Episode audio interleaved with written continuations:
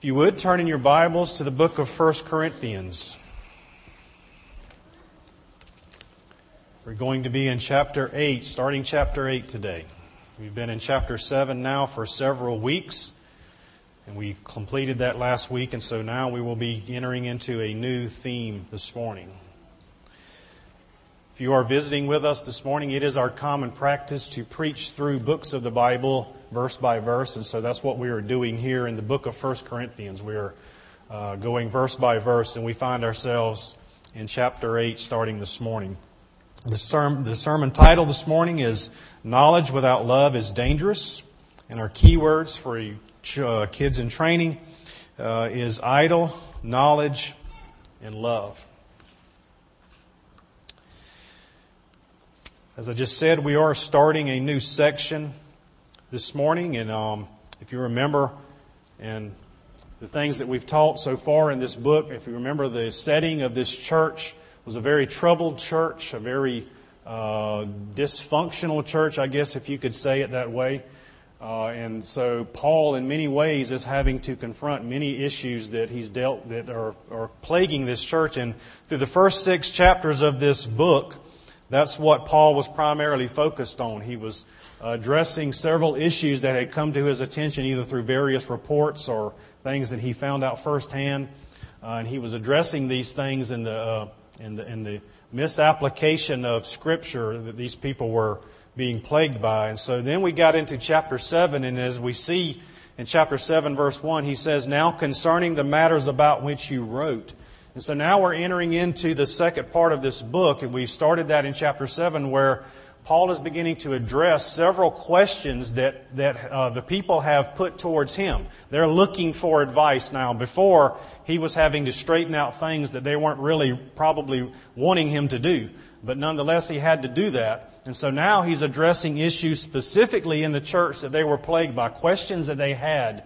Uh, several questions. So the first question we saw that we, we spent the last four or five uh, sermons on in chapter 7 was on marriage, on, on many aspects of marriage, on sexual relationship within marriage, on uh, singleness and divorce and all these things that pertain to marriage. And so we, that was the first question that Paul set out to address. And so now, as we come to chapter 8, we see a change in theme because now he says, now concerning, this is chapter 8 verse 1, now concerning food offered to idols. So now we see a shift. Now we see Paul is picking up the next question that they had addressed. And so it has to do uh, with food being offered to idols. And really and truly, he's going to be dealing with this issue all the way through the next three chapters. In chapter 8, all the way through chapter 9, and then through the end of chapter 10 and the first verse of chapter 11, he's going to be addressing this issue of food sacrificed to idols and the confusion that surrounded it. And so, in this large section, running through those three chapters, it would seem to be the case that the particular issue that the Corinthians have asked about is the whole matter of how they, as Christians, should think about things like pagan temples, and even more specifically, the sacrifice meat that was associated with the worship that went on in these temples. That was the specific situation that gave rise to Paul's addressing this question in chapter 8, verse 1 and following. So before we get into the verse, I want to give a, a, a, lengthy introduction because this is going to set the stage for the next several weeks as we go through these three chapters. And so part of making sense of these verses involves remembering the nature of the relationship between Paul and the Corinthian congregation. In short, it was a mixed bag, so to speak. On the one hand, this is a church that was started by Paul and so has some natural loyalty to him. Some of them had a natural loyalty to him.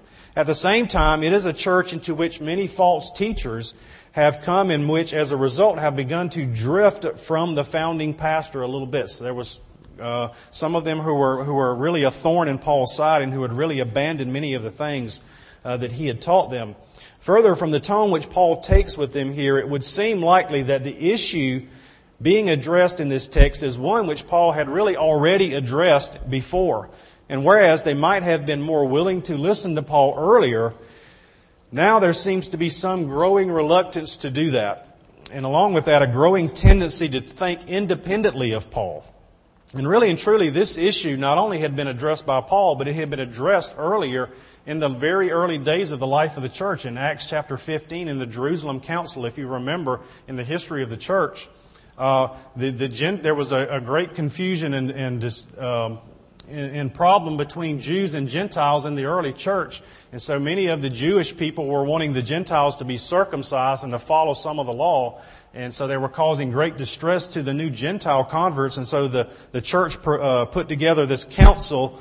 And so we see in, in Acts 15, they, they came together and they said, no, that's not, you can't put that uh, requirement on these Gentile converts. That's not what saves them. That's not what they're, they need to be about. But they also put some stipulations about what these Gentile converts should be doing in their practice in the church. And one of the things that they said is that they should be they, they should not, they should stay away from food sacrificed to idols. It specifically said that along with a couple of other things. So this is something that has been addressed earlier in the life of the church, either here by Paul or specifically earlier in the, uh, in the days of the church through the Jerusalem Council to which this church would have known about. And so you also may remember that how earlier in 1 Corinthians we discovered one of the big problems in Corinth was this crazy idea that they had finally or had fully arrived spiritually, that the fullness of what God was doing in them was theirs right now, that they were there. They had, they had acquired everything that they needed from God. And as such, they were behaving at times as if they were a law unto themselves, and some evidently regarded themselves as more spiritually mature even than Paul himself. And so that mentality which appeared earlier in this letter makes another appearance here in chapter 8 with this current issue, some of the Corinthians, because they feel they have arrived and do know better than Paul, they think they are free to reject Paul's question of temples and meat sacrificed to idols. The Corinthians feel like they have a knowledge as well as Paul and feel that this alone is all they need to validate their decisions and their actions. Now, Paul is going to challenge them on this in the opening verses of chapter 8, but for now, I simply want you to keep in mind that this fundamental and ongoing conflict between the Corinthian church and their founding apostle is very real. Another reality that you have to keep in mind is what, what things were like in the city of Corinth of that day.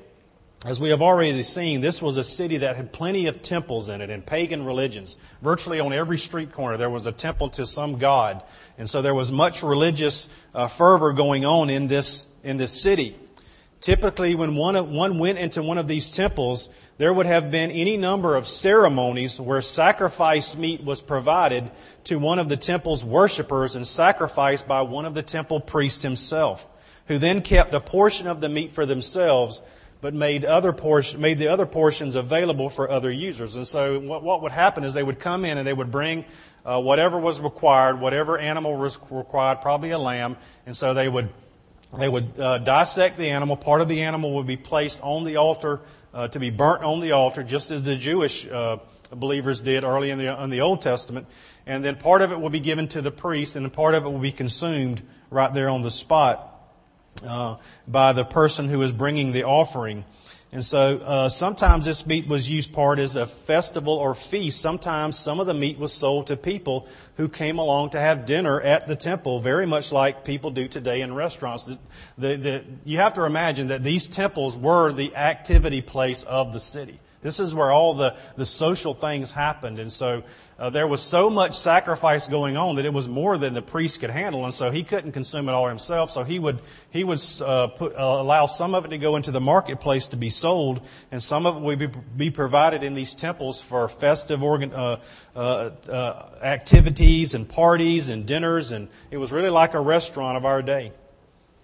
And so the Corinthian people would have grown up in this environment and would, by the time they were adults, attended dozens and dozens of feasts, festivals, and rituals, sacrifices in the various temples in the city. Many these these people would have been engrossed in that. They would have that would have been a part of their culture. It was the thing to do. It was what everyone did. It would have been considered odd and unsociable not to take part in these gatherings. So if you looked on a typical well-to-do family calendar back in those days, it might look, something like this. Tuesday, we're going to go to the Temple of Aphrodite with Bob and Jane and family for sacrifice and dinner afterwards. Friday, big festival at the Shrine of Neptune. Everyone will be there. Tomorrow stop by Apollo's Temple Market, two for one sale on lamb chops. And so I'm using some license and liberty there, but you get the idea of what life was like in Corinth. Temple and sacrifice and participation in pagan rituals was just a part of life. And it would have been normal, ordinary practice for the Corinthian people up until the time, the time of Paul's arrival and their subsequent conversion to, to be sure, it was more frequently a part of life for some than others, but it was never very far away from any of them.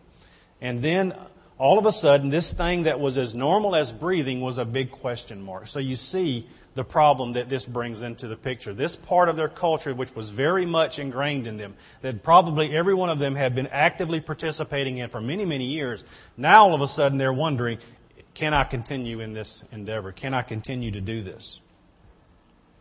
But the activity in the temple was not just a part of the family social fabric in varying degrees. It was also a part of the business and commercial fabric of the society as well. In short, taking part in the various things on offer in the different temples would have been one of primary means of networking in that day. If you were a business person, just as in our own day, uh, where being in the right place at the right time and mixing with certain people can can drastically affect your business to the positive. Being at various temple events was a way to meet potential clients and nurture relationships that might become business opportunities down the road, at least for some. And so all of this, which brings up another important bit of background information, which, was, which should inform our reading of this particular part of our letter in general. In this passage in particular, the very real presence of a socio-economic class distinction in the Corinthian society. It's evident from the things that Paul says in the places in this, in this book, such as in verse, chapter 1, verse 26, that the majority of the people in the Corinthian congregation were not among the powerful and the well-to-do of that culture. They would not have been the in crowd. Nevertheless, it's also clear from what he says in other places, such as the passage before us now, that there was a certain component of the Corinthian congregation that was pretty well well off. We know this because meat was much more expensive and a lot harder to come by in that day and age. So much so that the average wage earner did not have it as a normal part of his or her diet. It would not have been a part of their diet. It would have been part of special occasions to where they would have been maybe invited to a specific festival or, or a sacrifice or something going on. They would have been invited, but it was not something that we can, that we could, you could just go every day and, and pick up because it was so expensive.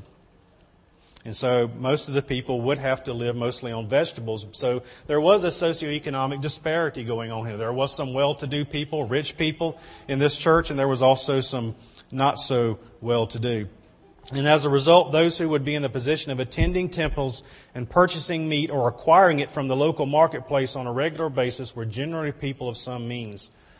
The fact that Paul takes time to address this at some length in his letter must mean that there was great disparity. And so, and so that in and of itself brings division, brings uncertainty, and brings problems.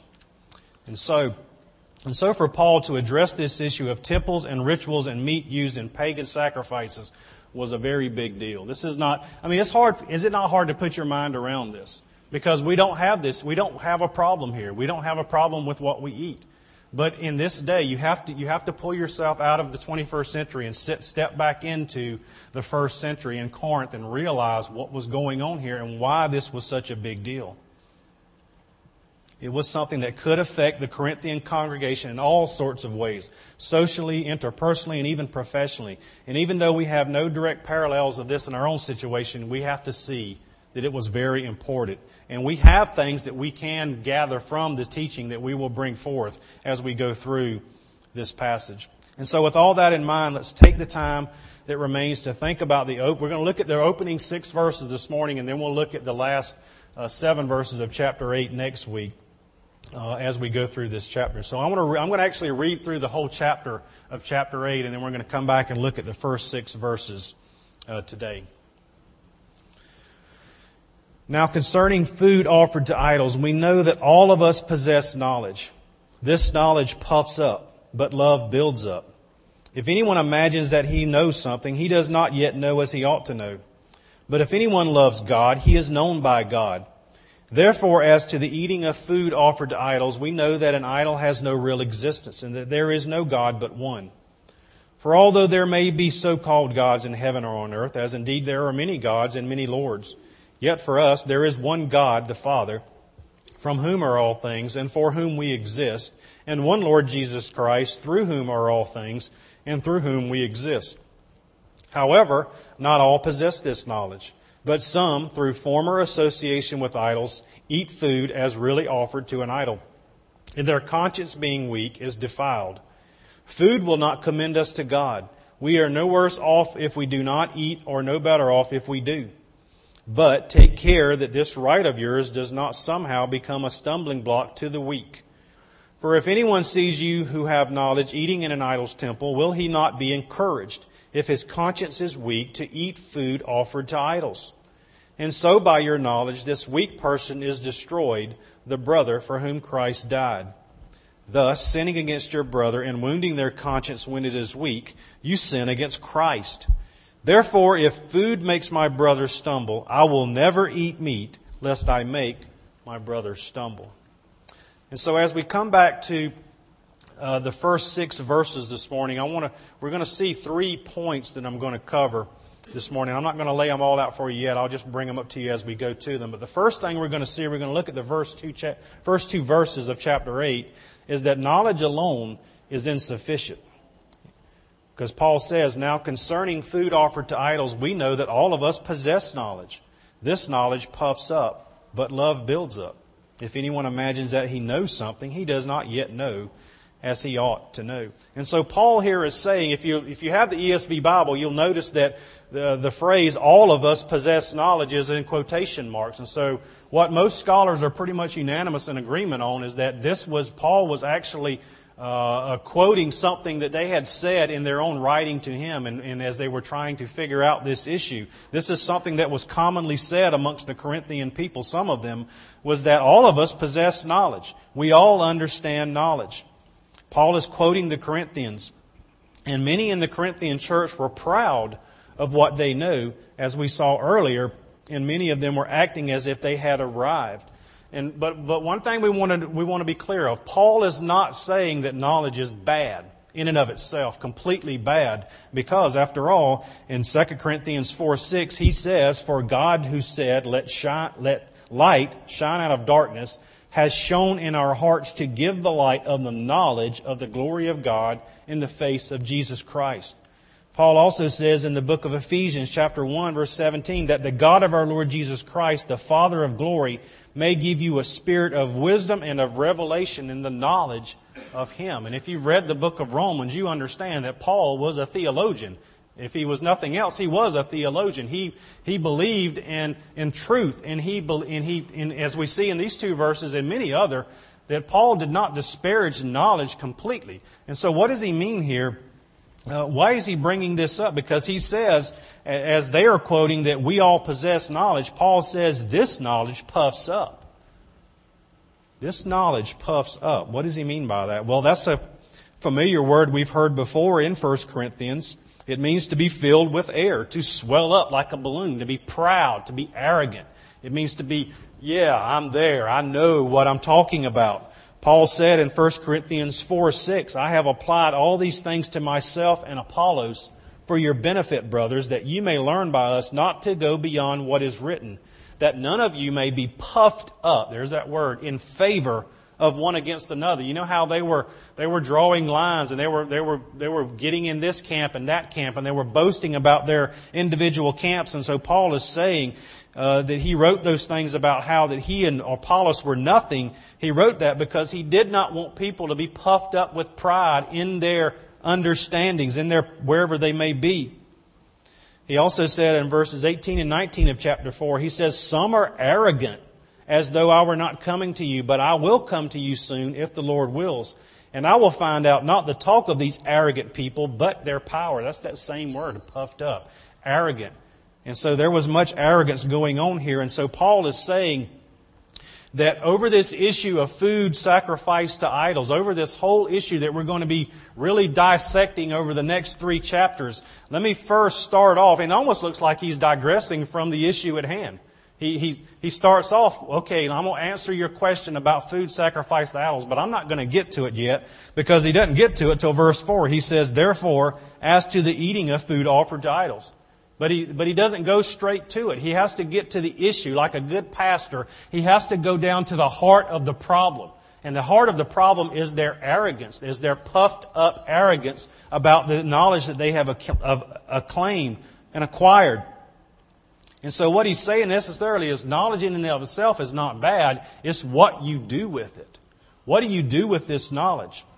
And so these Corinthians have, have, in their own estimation, acquired knowledge about what they can and cannot do in the life of, in their individual lives. And so they're doing it completely disregarding all around them. And so Paul is saying, Yes, I understand that all of us have knowledge. And he's going to go on in a minute and say, yes, we do. And there's a reason why we should have that. But first, he has to get to the heart of the issue of what these people were doing with their knowledge. They were becoming arrogantly proud about it. And so he says, this type of knowledge, knowledge again in quotation, this knowledge that you say you possess, it does not build, it does, it puffs you up, it does not build up. What is the, what is the duty of the Christian? To be all about ourselves, to be all about our own personal growth and our own personal advancement? Is that what makes us godly? Is that what, is that what appeals to us from God, from the Scriptures? No, it's absolutely not. We have many admonitions from Scripture that we are to be serving one another, to be building one another up. The, the church is, is described as a building, as a, as, as a, uh, as a household of God, a building that we are all a, have a, a, part in. We're all a part of the building. We all serve different aspects of that building, and we're there to build each other up in love. And so Paul is saying this knowledge that you claim to possess, it's not, a, it's not accomplishing this goal that I have set forth for you. It's causing you to become arrogant and proud and to do things that are not loving to others. And so it's not building people up. And so Paul first begins to address the heart issue of what they're doing with their knowledge. He says it's you're applying it wrong. And then he goes on to go even deeper with them because in verse 2 he says, If anyone imagines that he knows something, he does not yet know as he ought to know. There's Paul deflating that, that, that balloon. He just took his pen and popped that balloon and let all that hot air out. You think you know it all. You think you've arrived. You do not yet know as you ought to know. When we think that we have arrived in our knowledge, we're only manifesting our utter ignorance. When we think that we have acquired everything that we need or that we are at some elevated place in our understanding of God, we are only manifesting our ignorance. The more you study the Word of God, I mean, this has to be true for you. It's, it's, it's true for me. The more you study the Word of God, the more you realize how little you actually know. You know, I remember when I was first saved and I was just, just consuming the Word of God like a sponge. You remember that? Some of you have been walking with the Lord for a long time. You remember how you were just consuming it. Like you just couldn't get enough. And you were like, man, I better slow down. I might get it all figured out, you know, in the next year or two. But the more you go and the more you go and the deeper you go with God and the more He, he opens it up to you, you realize how, how arrogant, how ignorant I was. And how people I mean, even pastors who've been walking with the Lord and serving the Lord for 50 years, they still hunger for the Word of God because it's, it's new to them every day. It's refreshing. It builds our souls every day. And so we always come with an understanding of humility that this Word is alive. And that the, the, the, the, the, the, even though that God does not bring fresh, new revelation to us, this revelation that He has brought to us is becoming new to us every day as we read it, as it transforms us, as we become to understand it, and the way we apply it every day.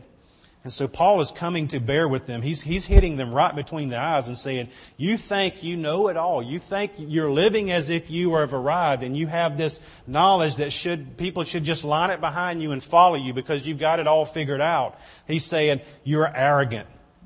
You're out of step. You are not building up. You're tearing down. And so the first point there that Paul is addressing is that love alone is insufficient. The second point we'll look at today is in verse 3. As knowledge is insufficient, love should be the proper basis because he says in verse 3 But if anyone loves God, he is known by God. Here, love and knowledge are put together again here in verse 3, but it's put together in a different way. The arrogant Corinthians were thinking that knowing about God meant that they loved God. That's what they had in their mind. That if I just know what the truth is, and I just, and that's all I need to do. I need to, I need to know the truth. And as I grow and understand and, and learn more and more of the truth, that means I'm loving God. But he turns it around on them. He says, if anyone loves God, he is known by God. There's that love and known together. But who is the, who is the instigator here? It's God. God is the one. If you if you love God, He is known by God. Now, it'll help for us to bring in a few uh, scriptures outside of 1 Corinthians. Galatians 4 9 says, But now that you have come to know God, or rather be known by God, how can you turn back again to the weak and worthless elementary principles of the world whose slaves you want to be once more? So, Paul there telling the Galatians, he's saying, But now that you have come to know God, but wait a minute, before you get too arrogant, or rather, be known by God. He's the instigator. He's the one who started the, you down the path of knowing Him because He knew you first. First John will clear it up even more uh, clearer for us. First John chapter four, verse six uh, through verse twenty-one. We are from God. Whoever knows God listens to us. Whoever is not from God does not listen to us. By this we know the spirit of truth and the spirit of error. Beloved, let us love one another, for love is from God, and whoever loves has been born of God and knows God. Anyone who does not love God does not know God, because God is love. In this the love of God was made manifest among us, that God sent his only Son into the world, so that we might live through him. And this is love, not that we loved God, but that he loved us and sent his Son to be the propitiation for our sins. Beloved, if God so loved us, we also ought to love one another. No one has ever seen God. If we love one another, God abides in us and his love is perfected in us. Down to verse 19. We love because he first loved us. If anyone says, I love God and hates his brother, he is a liar. For he who does not love his brother whom he has seen cannot love God whom he has not seen. And this commandment we have from him whoever loves God must also love his brother. So when you put all that together, do you see the clear picture that the scriptures are laying out for us?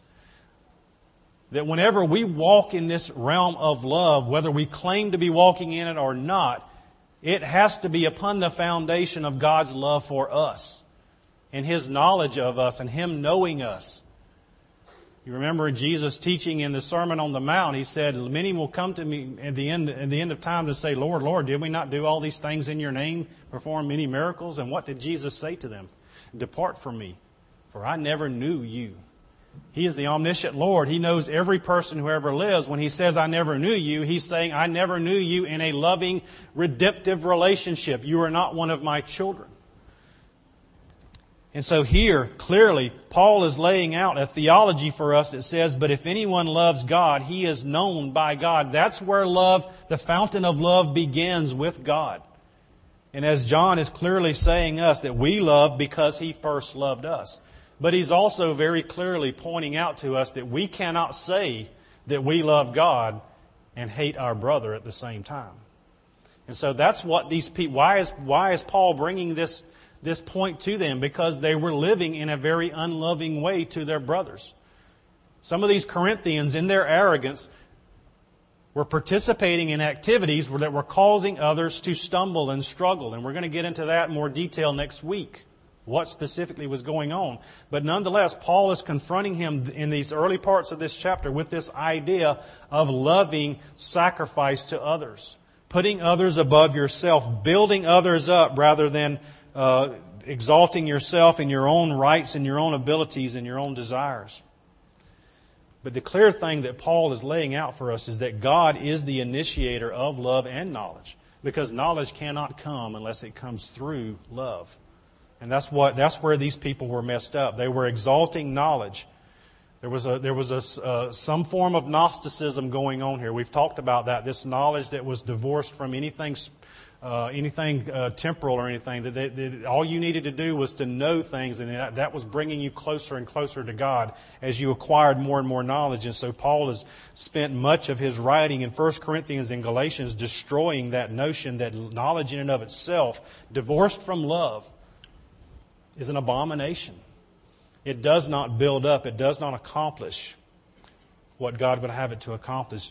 John MacArthur, in uh, commenting on these verses, says the truly well rounded Christian thinks and acts in two ways conceptually and relationally. He has the ability to understand biblical truths and the ability to relate them to people, to himself, and to others. He has, the, he has knowledge plus love because love is the medium through which truth is to be communicated. Uh, quoting Ephesians 4:15, speaking the truth in love, we are to grow up in all aspects into him who is the head, even Christ. Knowledge by itself brings arrogance, not maturity. End quote. And so do you see what he's saying? It's not just that we live our lives in this world as if we're trying to attain, to gain more understanding of the Word of God and we just flippantly go out and live it without any understanding of how we're living in it around, around the people around us because people have differing ideas of what the scriptures mean, but also how to apply the scriptures in various issues of life. And so, what MacArthur is, is saying here is that Christian must think in two ways conceptually, concepts, truths that I am gaining my, through my biblical worldview, through the study of the Scriptures, by, by studying and, and applying the Scriptures, I am gaining concepts from the Word of God about how to make decisions and how to live my life. And so that's one way I act, but I also must realize that I'm doing that alongside a brother who's attempting to do the same thing. And how often do we all do it exactly the same way? Very little.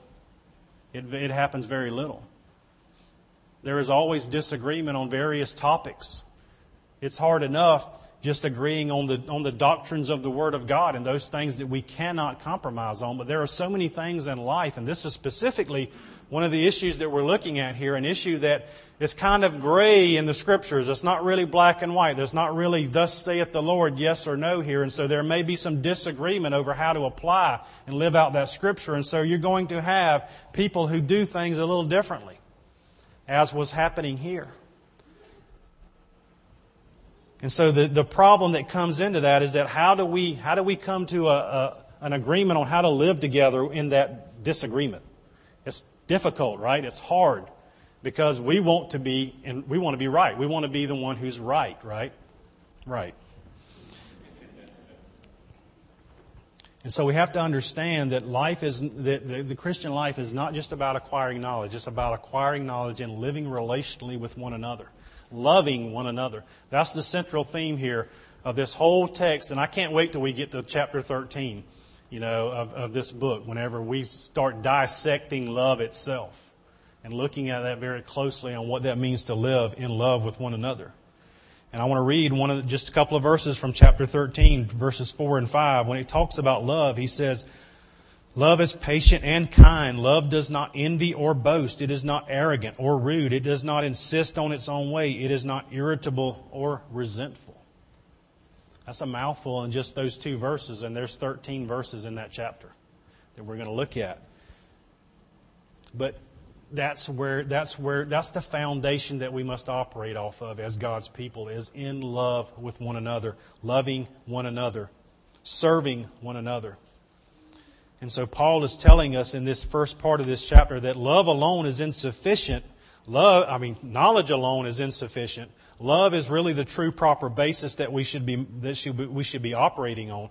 But just so that we don't get the wrong idea, verses 4 through 6, our third point is that knowledge is necessary. Verse 4 Therefore, as to the eating of food offered to idols, we know that an idol has no real existence, and that there is no God but one. For although there may be so called gods in heaven or on earth, as indeed there are many gods and many lords, Yet for us there is one God the Father, from whom are all things and, and for whom we exist, and one Lord Jesus Christ, through whom are all things and through whom we exist. And so Paul is going to set it, right, set it up here to say that, okay, knowledge is knowledge applied wrong, applied arrogantly is wrong. That's what he was saying in the first part.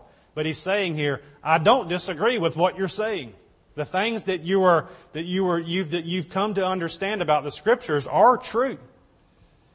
Because that, that was their quote. All of us possess knowledge. This knowledge, if anyone imagines that he knows something he does not know, but then he goes on to say, Therefore, as to the eating of food sacrificed to idols, we know that an idol has no real existence. An idol is nothing because only one God's, God exists. And that's really what was happening. Because what was going on is there were people who, because as we talked about, it was part of the culture, it was part of your upbringing that you would have seen or participated a lot in your life in these sacrificial thing goings on in these temples. And so many people, after they had become converted to Christ, were beginning to struggle with that because, after all, and, and Paul lays it out very clearly in chapter 10, it was false worship. It was idol worship. It's idolatry. It is sinful. It is wrong in and of itself. Worshipping false gods is wrong. And so many people began to build convictions about that, and they're saying, I can't do that anymore. I can't participate in that anymore. But do you realize the tension that immediately brings? we no doubt maybe have experienced ourselves as we're converted to Christ and we're, we're involved with things in our life and our past that we're not, we're not proud of, but nonetheless we built relationships and friendships through that time. And now all of a sudden we're convicted about, oh no, I don't want to participate in the same way that I used to participate with this person or that person or that activity. So what do I do? How do I walk that line? And so they're struggling with this. And so Paul is saying here, that because some of these people were saying, look, I know that idols are not real. There is only one God. He's laying that out here in these, these three verses here in verses 4 through 6. There is only one God. These idols that they worship, they're nothing.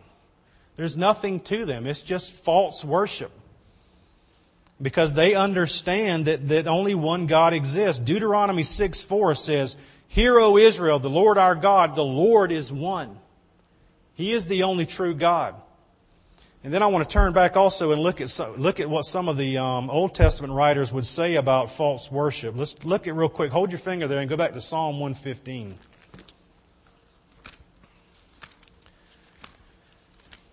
Because after all, remember, Paul is agreeing with them that yes, there are only one God. There is only one God. These idols do not represent another God. Psalm 115 verses 1 through 9, he says, Not to us, O Lord, not to us, but to your name give glory for the sake of your steadfast love and your faithfulness. Why should the nations say, Where is their God? Our God is in the heavens. He does all that he pleases. Their idols are silver and gold, the work of human hands. They have mouths but do not speak, eyes but do not see. They have ears but do not hear, noses but do not smell. They have hands but do not feel feet but do not walk, and they do not make a sound in their throat. Those who make them become like them. So do all who trust in them. O Israel, trust in the Lord. So he's laying out to them what is what's actually involved in making an idol. What is it really about? What is it? Does it is it is it really represent a god? No. Let's look, flip over a little bit further to Isaiah chapter 44.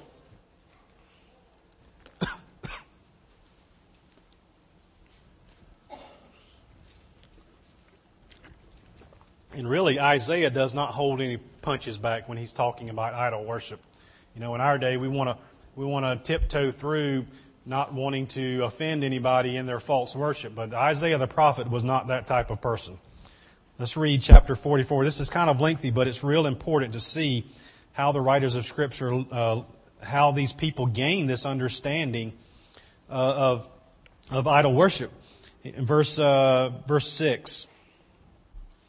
Thus says the Lord, the King of Israel, and his Redeemer, the Lord of hosts. I am the first and I am the last. Besides me there is no God. Who is like me? Let him proclaim it. Let him declare and set it before me. Since I appointed an ancient people, let them declare what is to come and what will happen. Fear not, nor be afraid. Have I not told you from of old and declared it? And you are my witnesses. Is there a God besides me? There is no rock. I know not any. Listen to this. All who fashion idols are nothing, and the things they delight in do not profit. Their witnesses neither see nor know they, that they may be put to shame. Who fashions a god or casts an idol that is profitable for nothing? Behold, all his companions shall be put to shame, and the craftsmen are only human. Let them all assemble. Let them stand forth. They shall be terrified. They shall be put to shame together.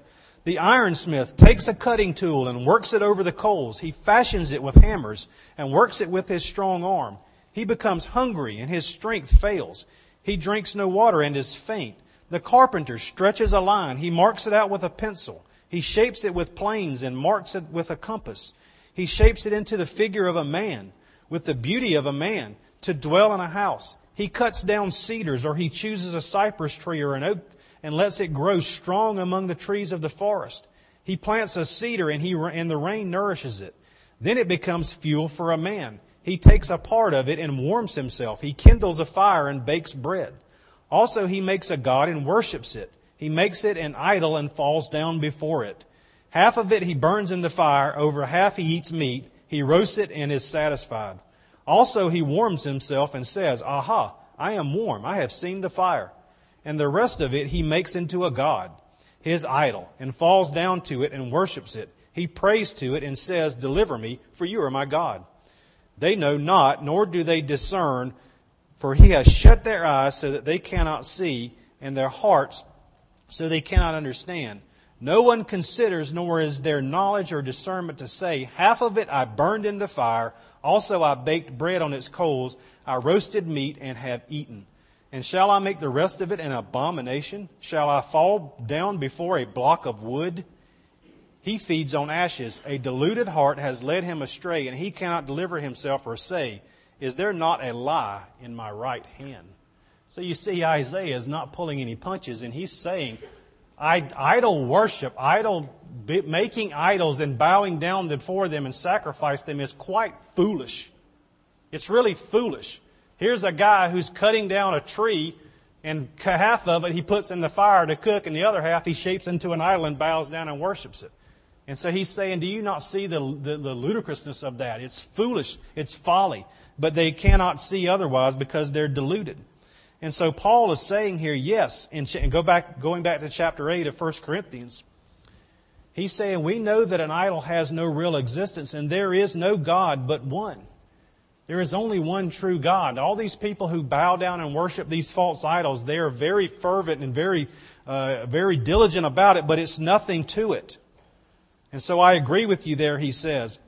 And also in verse 5, he says, For although there are many so called gods in heaven or on earth, as indeed there are many gods and many lords. He's just, he's just saying the obvious. Yeah, there are many little gods, little lords out there. Many false gods that people bow down and worship to. But he says in verse 6, yet there, yet for us, for us, the Christian, there is only one God. The Father, from whom are all things and for whom we exist, and one Lord Jesus Christ, through whom are all things and through whom we exist. There you see the doctrine of the Trinity. Only two of them mentioned, but nonetheless, God the Father and God the Son as one God in two subsistences. Three, when you bring in the Holy Spirit. And so he's saying that God the Father is the source of all things. It's from God that we exist. From God, all of creation was created, and from God we exist. And unto Him we live. We live unto Him with purpose. but also, along with that, there is one Lord. And it's because it says through Jesus Christ that we that that all things exist and through whom we exist. And we see that very clearly laid out in John chapter 1. In the beginning was the Word, and the Word was with God, and the Word was God.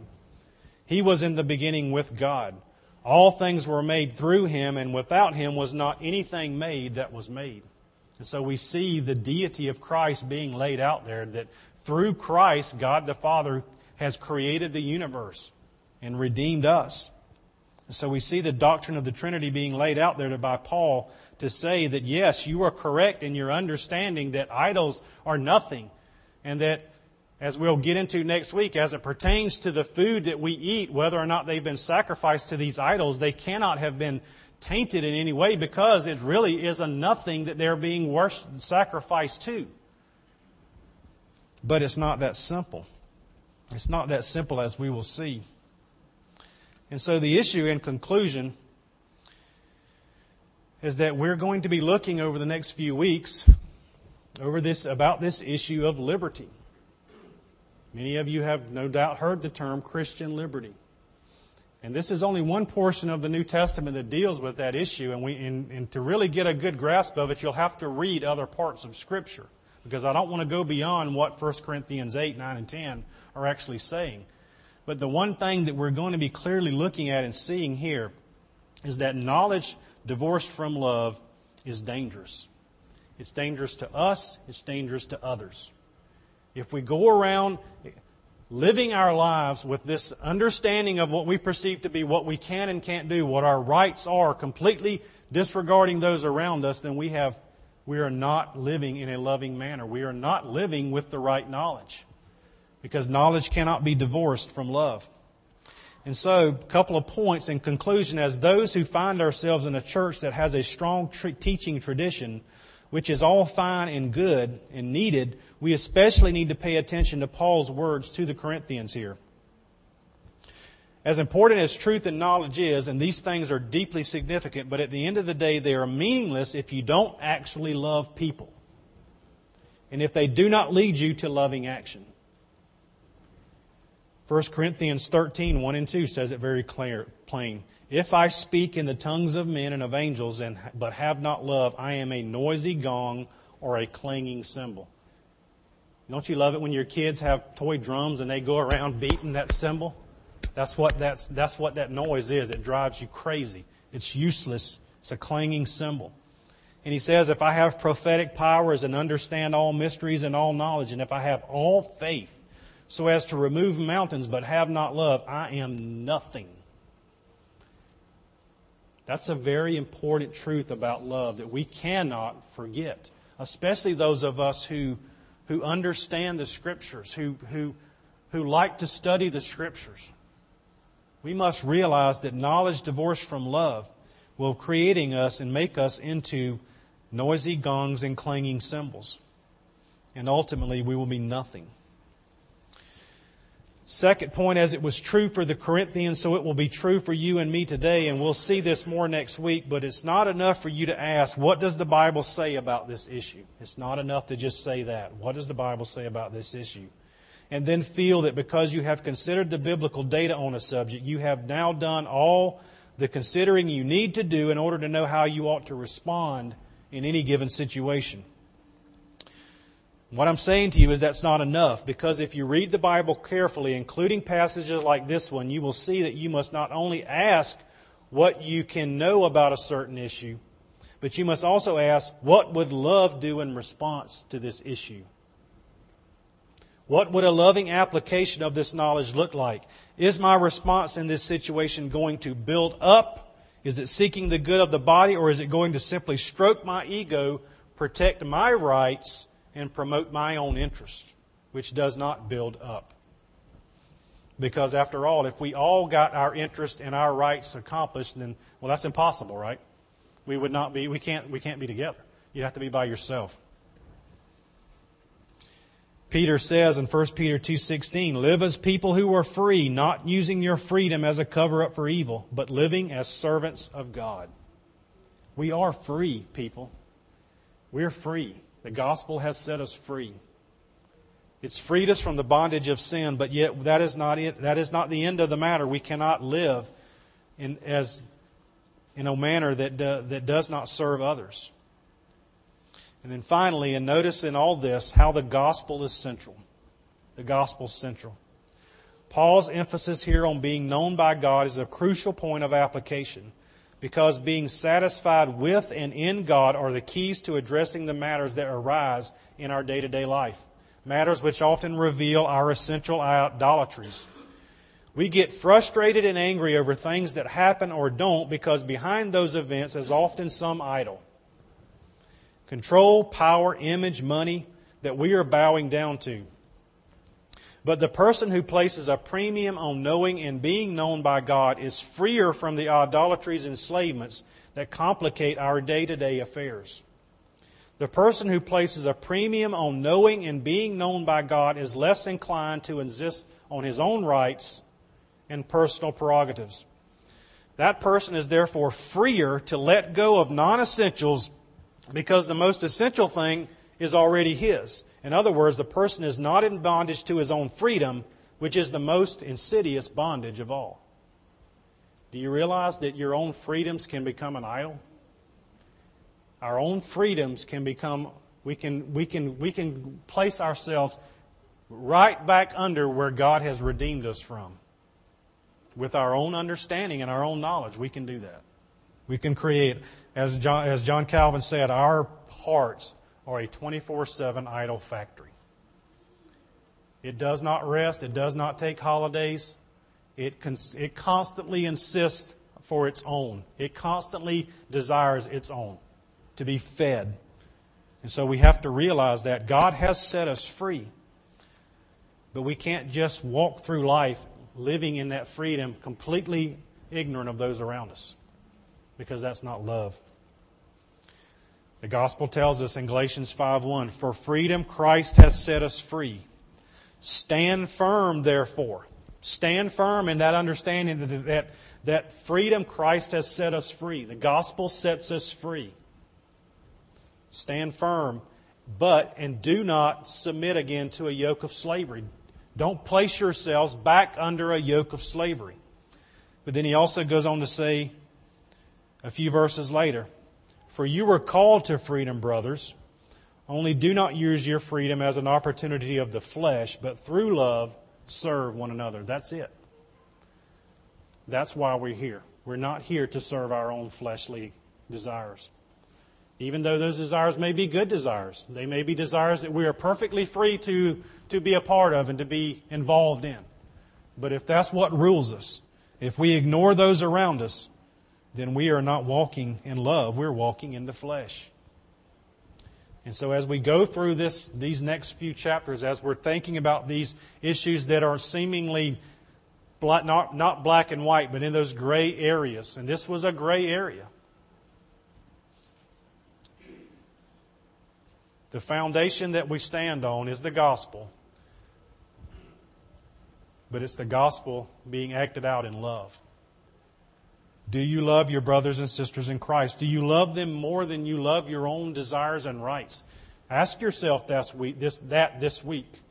The things that you like, the things that you do in your life, if you had to give them up, would you? Because that's what Paul is going to be asking these people. Are you willing to give them up for the sake of a brother or sister in Christ? Because, as he says in verse 7 of 1 Corinthians 8, he says, in the first part that we've been talking about, all of us possess knowledge. We all know, we all, you know. You say you have knowledge. However, not all possess this knowledge. But some, through former association with idols, eat food as really offered to an idol, and their conscience, being weak, is defiled. So you see, it's not simply cut and dry. Doing things that you feel like you're free to do is not always black and white, yeah, I can do it, and God's pleased. It's not that simple. We have to walk in love, and love is a messy business. Can we not attest to that? That living in love with one another is a messy business? You get your hands dirty. You have to give up things you don't want to give up, do things you don't really feel like doing. But walking in love and putting, serving others above ourselves, that is the gospel. That's the gospel. So may God bless us to be able to be a people of love and a people who serve one another. Let's pray. Father, we thank you for this day. We thank you for the richness of your word. We thank you, God, for the knowledge that you have given us from your word. And we pray, God, that we would never be a people that was puffed up with pride and arrogance People who exalt themselves in what we know and forget, Lord, that we are here to love others. And we know, Lord, that we are able to love others because you have loved us. And it is completely inconsistent, Father, for us to say that we love you and not love others. Give us the grace, God. Give us, give us your merciful grace to be able to deny ourselves and to love others. And we love you and we thank you. In Christ's name we pray. Amen.